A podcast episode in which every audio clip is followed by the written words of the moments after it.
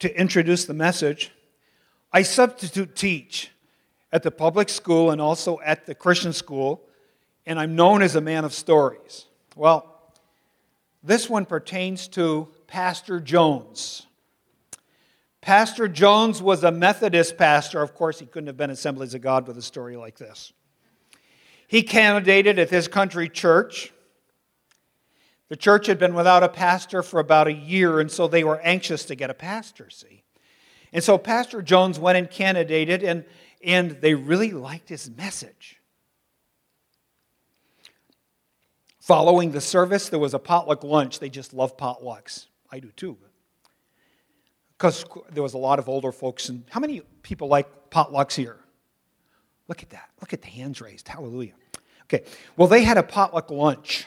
And following the potluck lunch, there was um, a meeting of the search committee to talk with Pastor Jones about who he was, about his family, about his ministry, where he wanted to lead a church to go. And Pastor Jones went, and he answered all the questions right. And it's kind of like, man, we just love this guy. They liked him enough so that a couple of the people on the search committee that afternoon called around to the members of the church. And they said, after our potluck supper tonight, two potlucks on one Sunday, after our potluck supper tonight, we're going to have a vote. So they got enough people there for a quorum, and they had a vote. And the vote was unanimous. Isn't that neat? Totally unanimous. Pastor Jones would be their new pastor. Everybody was happy and thrilled. The next Sunday comes around, and Pastor Jones preaches the exact same message. Not only that, the next week comes around, and wouldn't you know, the same message. Three weeks in a row. Finally, some people went to the deacons and complained a little. They said, What's going on here? This guy, doesn't he know anything else? And the deacons got together and decided if Pastor Jones preached the same message four weeks in a row, that they were, they were going to send the chairperson to talk with him. How many have ever heard this story? It's pretty fresh then for most of you. Okay.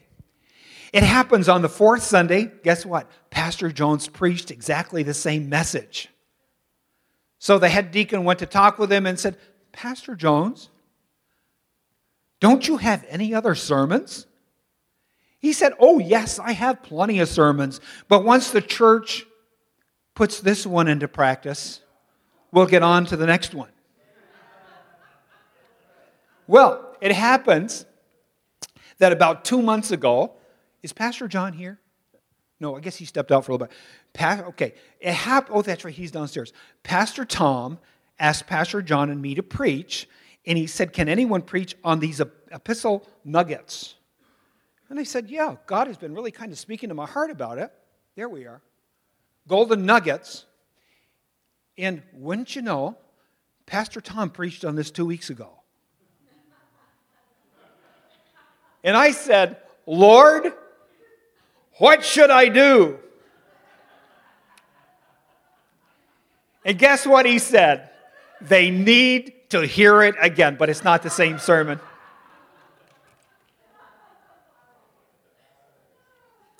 Oh, Lord. You know, life is fun with God.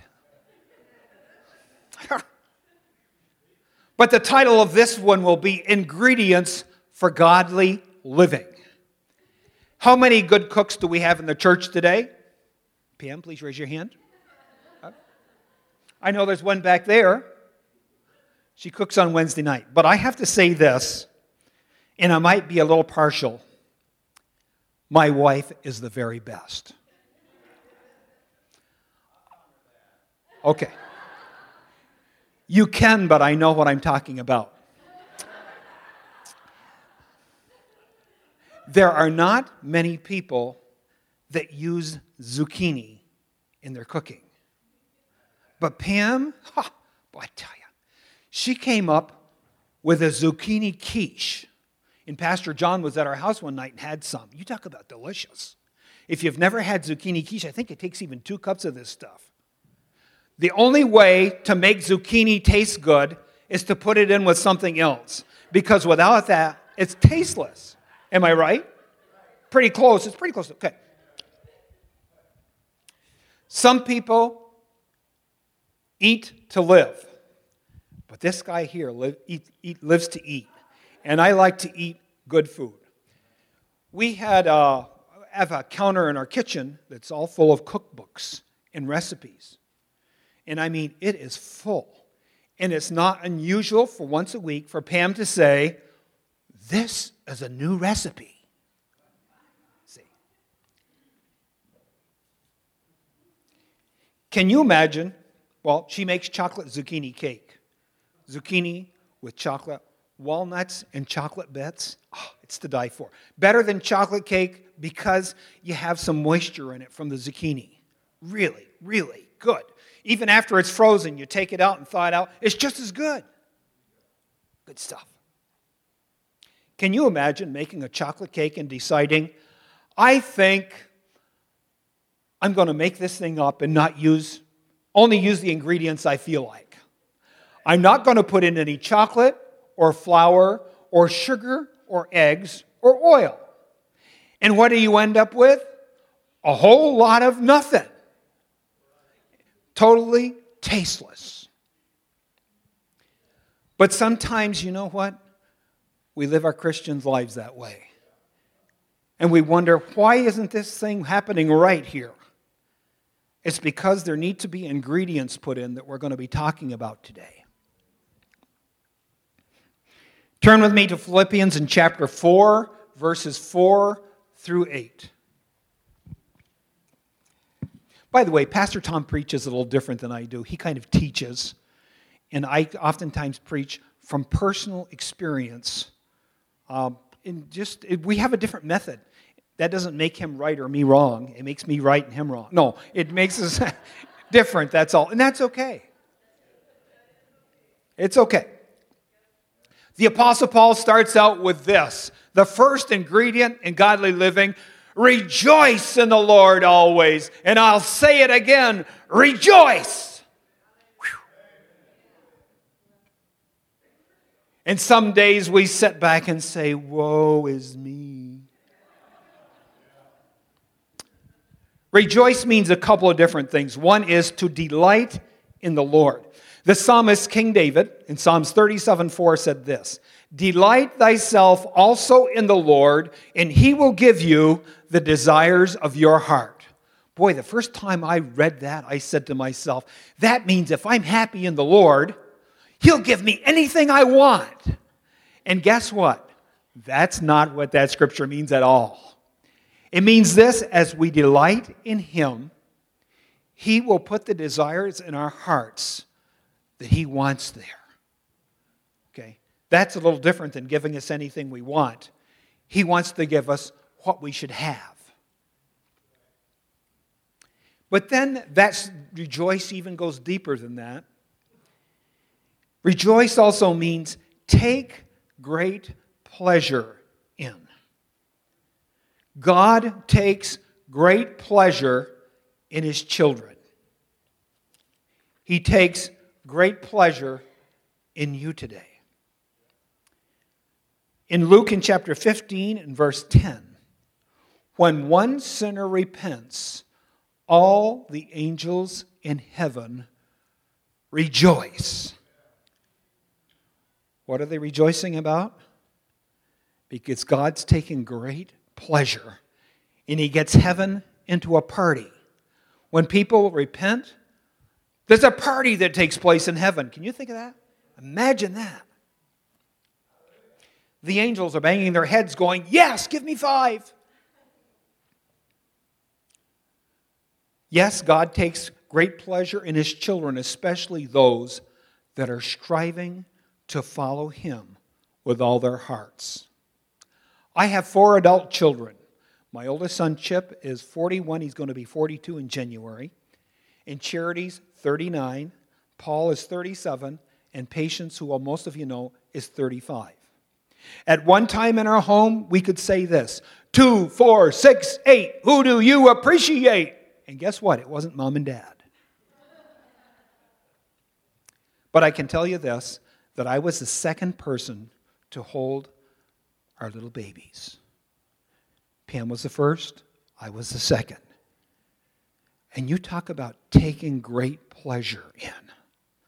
Lord, thank you for this little bundle of joy. And that's what God does with us when we repent. He says, What a great bundle of joy. Rejoice in the Lord always. And again, I say rejoice. Take great pleasure in Him and let Him thrill your heart because He will when you take great pleasure in Him. Second ingredient for godly living let gentleness, your gentleness, be evident to all. Gentleness means mild and soft and self controlled, but not being harsh or severe. Now, I don't know if any of you know who people that are great gentlemen. I know that seven and a half years ago, we had a kitchen makeover. And I'll tell you something about our kitchen. We bought a big house over in 11th in Illinois. In our kitchen, the, the paint on the wall was so bright, it was a neon yellow. You could walk in that room with the lights off at night and see, still see everything. It was so bright. But the cupboards and sink, the whole nine yards was in disarray, and we knew we were going to have to have a kitchen makeover. And so we called a man that we found out who is a gentleman of gentlemen. His, some of you know him, Sylvan Fast. Isn't he a gentleman? I've never met such a man that's such a gentleman. And he did over our cupboards, and he put in granite countertops, the whole nine yards, and we were pleased. But in talking with him, it was kind of like you felt like you got a piece of God somehow. see. I substitute teach at school and I let the kids know this I'm not a yeller. I'm going to speak to you softly and you're going to listen. There's no reason I should have to yell at all. And they kind of quiet down and listen for a while anyway. Revelation 3:20 is a picture of Jesus standing at the door and knocking. And here it says, let's see, 320. Here I am. I stand at the door and knock. If anyone hears my voice and opens the door, I will come in, I will come in and eat with him, and he with me. Now, the picture, and maybe you've seen pictures of this, no doorknob on the outside, only on the inside. But Jesus doesn't come to the door of our heart and go, wham, wham, wham, let me in, let me in. Or he doesn't come to the door and try to kick it in and say, let me in, or I'm going to kick the door down. No. Jesus comes as a gentleman and gently knocks and says, Are you there this time? Are you at home? Because if you are, open the door. Very soft spoken, but he's a gentleman. And I can tell you this I'm glad that I serve a Savior that's a gentleman. And I can tell you, he is. You might say, well, duh, yeah, but he didn't let people walk all over him. No, he didn't. Talk to the money changers in your temple and you'll find out he didn't. Oh, no. But when he came to someone that needed him, like a man named Zacchaeus, a short guy up in a tree, Jesus said to him, Zacchaeus, come on down. We're going to your house today. And Jesus went to his house, and Zacchaeus became a believer because he enjoyed the presence of Jesus. And then there was a lady that was caught in the act of adultery, and he said to her, Ma'am, where are your accusers? They all left. And he said, Neither do I accuse you.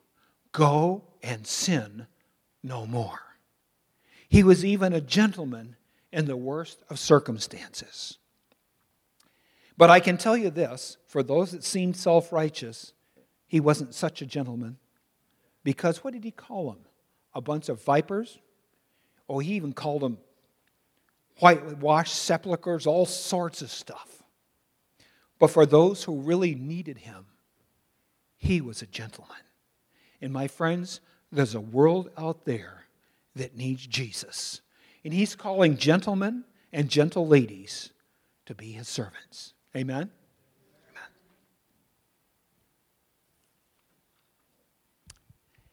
And then the third ingredient, as it mentions here, no anxiety, but prayer and petition. Why worry when we can pray if we really believe that God answers prayer?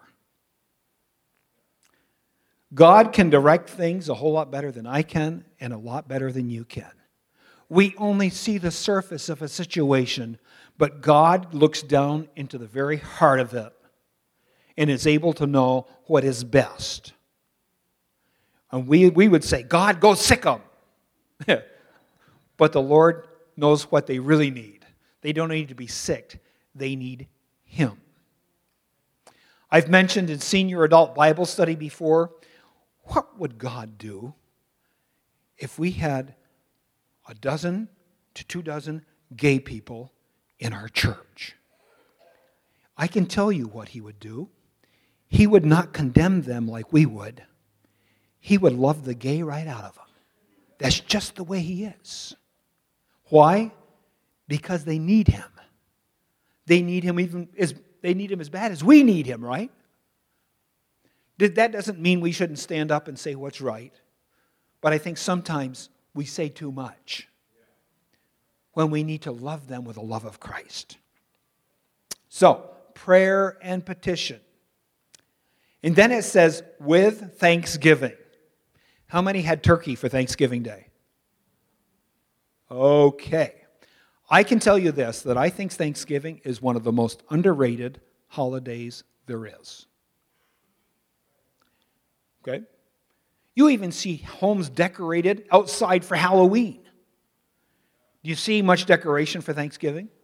No. Once in a while, you'll see a pumped up turkey, that's it.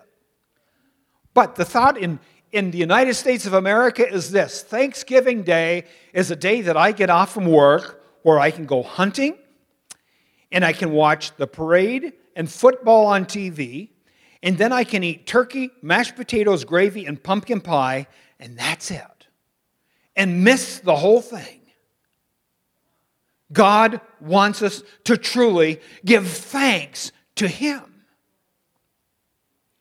In Luke in chapter 17, there's a story about 10 lepers. Jesus was coming into this town, and the lepers were saying, Master Jesus, have pity on us. Jesus said, What do you want? We want to be healed of this leprosy. Didn't even go very close to them, and he said, Go show yourselves to the priest. Hey, these guys were full of leprosy. The Bible says this as they went, they were healed. It doesn't say that Jesus healed them at the beginning. Now go yourself. No, as they obeyed him, they were healed. But there was one little problem, and that is only this one Samaritan came back and gave him thanks. And Jesus said to that Samaritan, He said, Didn't I heal 10 here? Didn't I, wasn't there 10? What is it this, this one comes back who's a foreigner? My question to you is this If you were one of the lepers, would you have been one that would have come back to praise and thank him? I remember my uncle Leslie, years and years ago, when I was 12 years old, needed to have some help. He was pouring a foundation. The truck was there with all, you know, the thing turning around for the cement, but the cement had to go in wheelbarrows that time. And I worked like a slave. I worked hard that day, 12 years old, pushing the wheelbarrows over and dumping. That was heavy. I was only a 12 year old. And I got home, and my dad said to me, Well, how did it go? And I said, Dad, it went well. And I wasn't expecting any pay. That's fine. But at least Uncle Leslie could have said, Thank you, Charles. Never a word of thank you. And my dad, for years after that, if I ever did anything for him, always remembered to say thank you. And I can tell you this those are two words in the English language that are used way too little, and that is thank you. Because we need to show appreciation. It's one thing to say thank you, it's quite another to show thank you. How can we show the Lord thank you? Jesus said more than once, If you love me, keep my commandments. In other words, if we love him, lip service is cheap. We need to obey him and do what he has said, and our lives will show, Thank you, Lord. And that's what God wants from his people for us to show him, Thank you.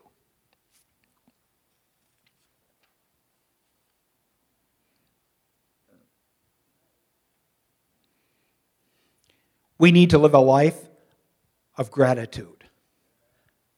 We need to have an attitude of gratitude and show God that we thank Him. And number four ingredient is the peace of God. Peace of God. And it says here in Philippians chapter 4, which transcends all understanding in Christ Jesus. Is there anyone here that's never experienced a storm in life?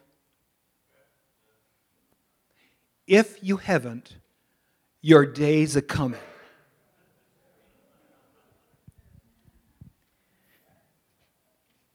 There's a story in Luke in chapter 8, a true happening, verses 20 through to 25.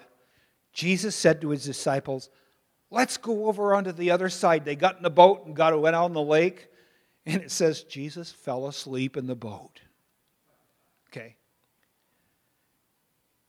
in a storm, a squall came up. And they're about ready to capsize. And one of the disciples woke him up and said, Jesus, don't you care that we're going to drown? And Jesus stands up and says, speaks to the wind and the waves, and he says, Peace, be still. they subsided, and Jesus said to his disciples, Oh, you of little faith. And his disciples started talking about, wow, who is this guy? Even the winds and the waves obey him.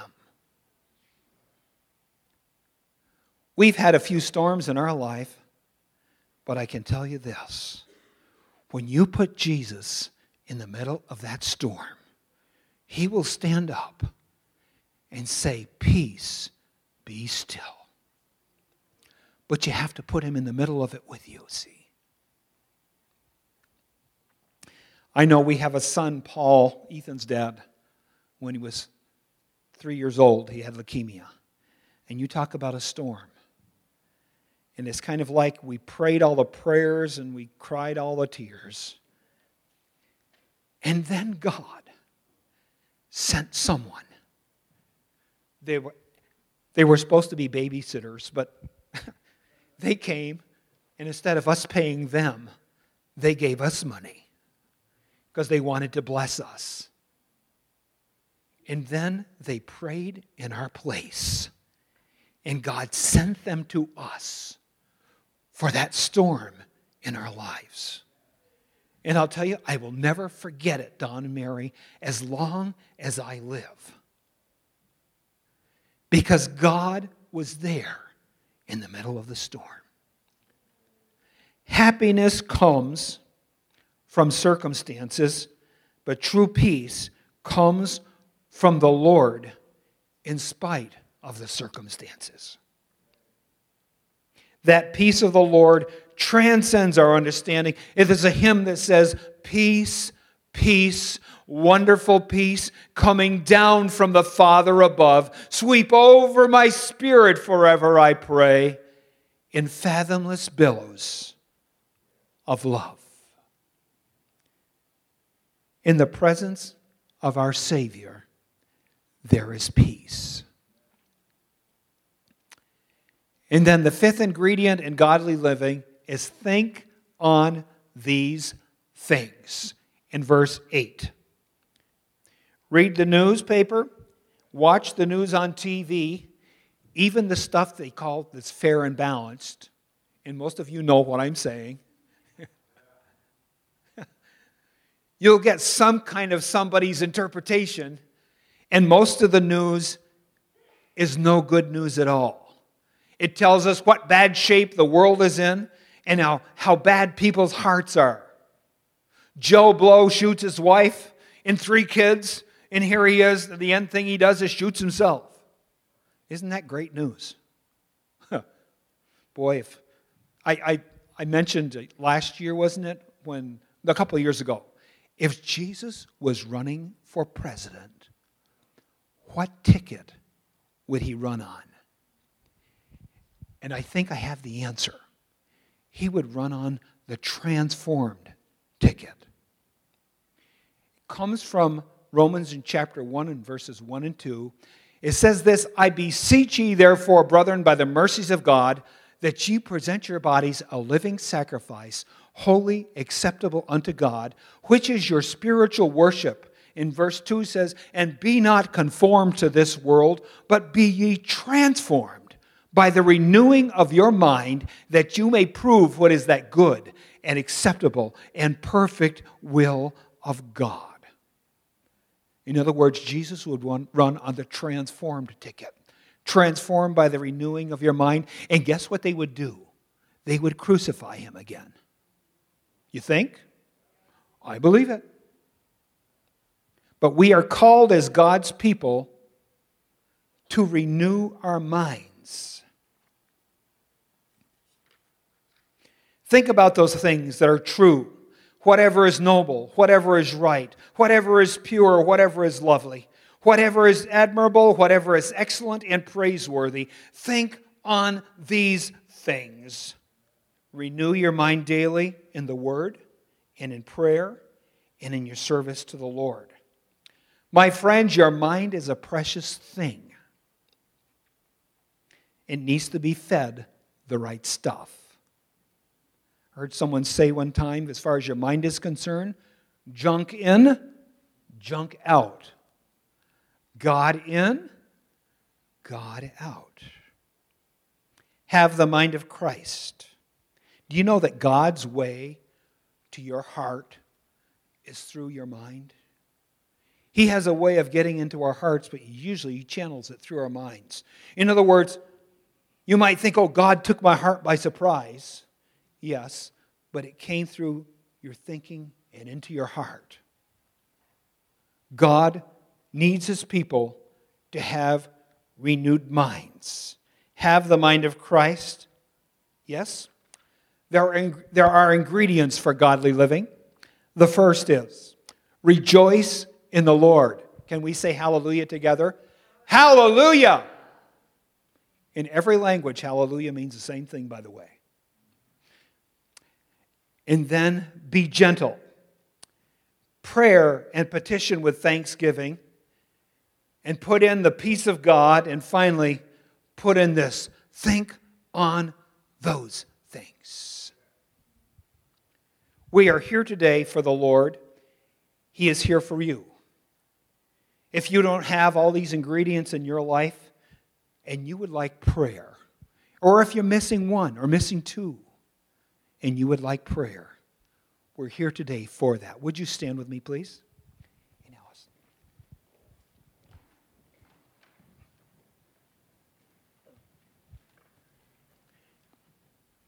Maybe you haven't done much rejoicing lately, and you need to.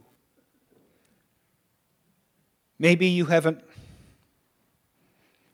been very gentle, and you need to.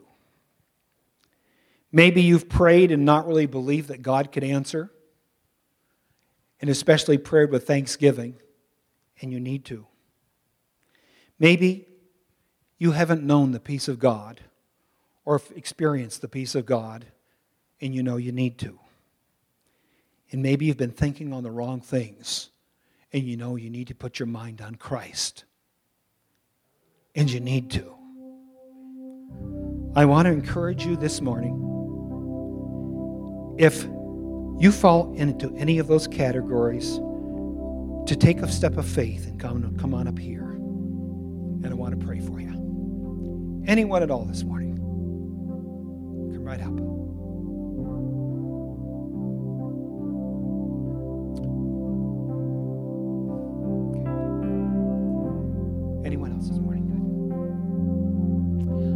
Tell you this God is here for you today. He's here for you, and don't miss it.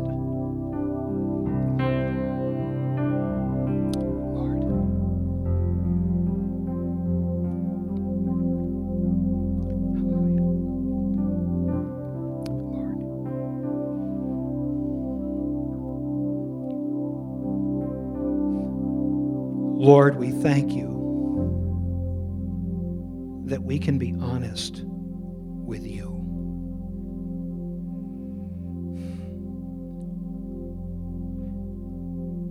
We can rationalize things in our own minds, but the reality of it is without you, we are nothing. And Lord, for those that have come forward today asking for prayer, I pray in Jesus' name where rejoicing is needed, that you would impart rejoicing. Lord, I pray today where gentleness is needed, that you would impart gentleness. And Lord, where prayer and petition with thanksgiving is needed, I pray that you would impart faith to believe you even for the impossible. And Lord, I pray for where peace is needed, that you would give the peace of God that passes all understanding. And Lord, I pray that where we need to renew our minds, that we would think on the good things of God. Lord,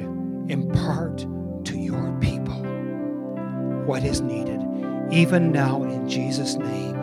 Reach down into the hearts of these that have come to the altar, and I pray that you would give them their heart's desire. And Lord, we thank you that we can trust you. We can trust you to do more than we could ever think or imagine in our lives. Lord, we give these dear ones to you. We give this congregation to you. We ask, God, that you would do your good work in us today. Do your good work in us this week. But Lord, we pray that you would make us more like yourself, that we would be fit for your coming, Lord. We ask these things in the precious name of Jesus. Amen and amen. If you want to make a place of prayer here at the altar or at your seats, you're more than welcome. And if you need to go at this time, you're dismissed. And Lord, go with us, we.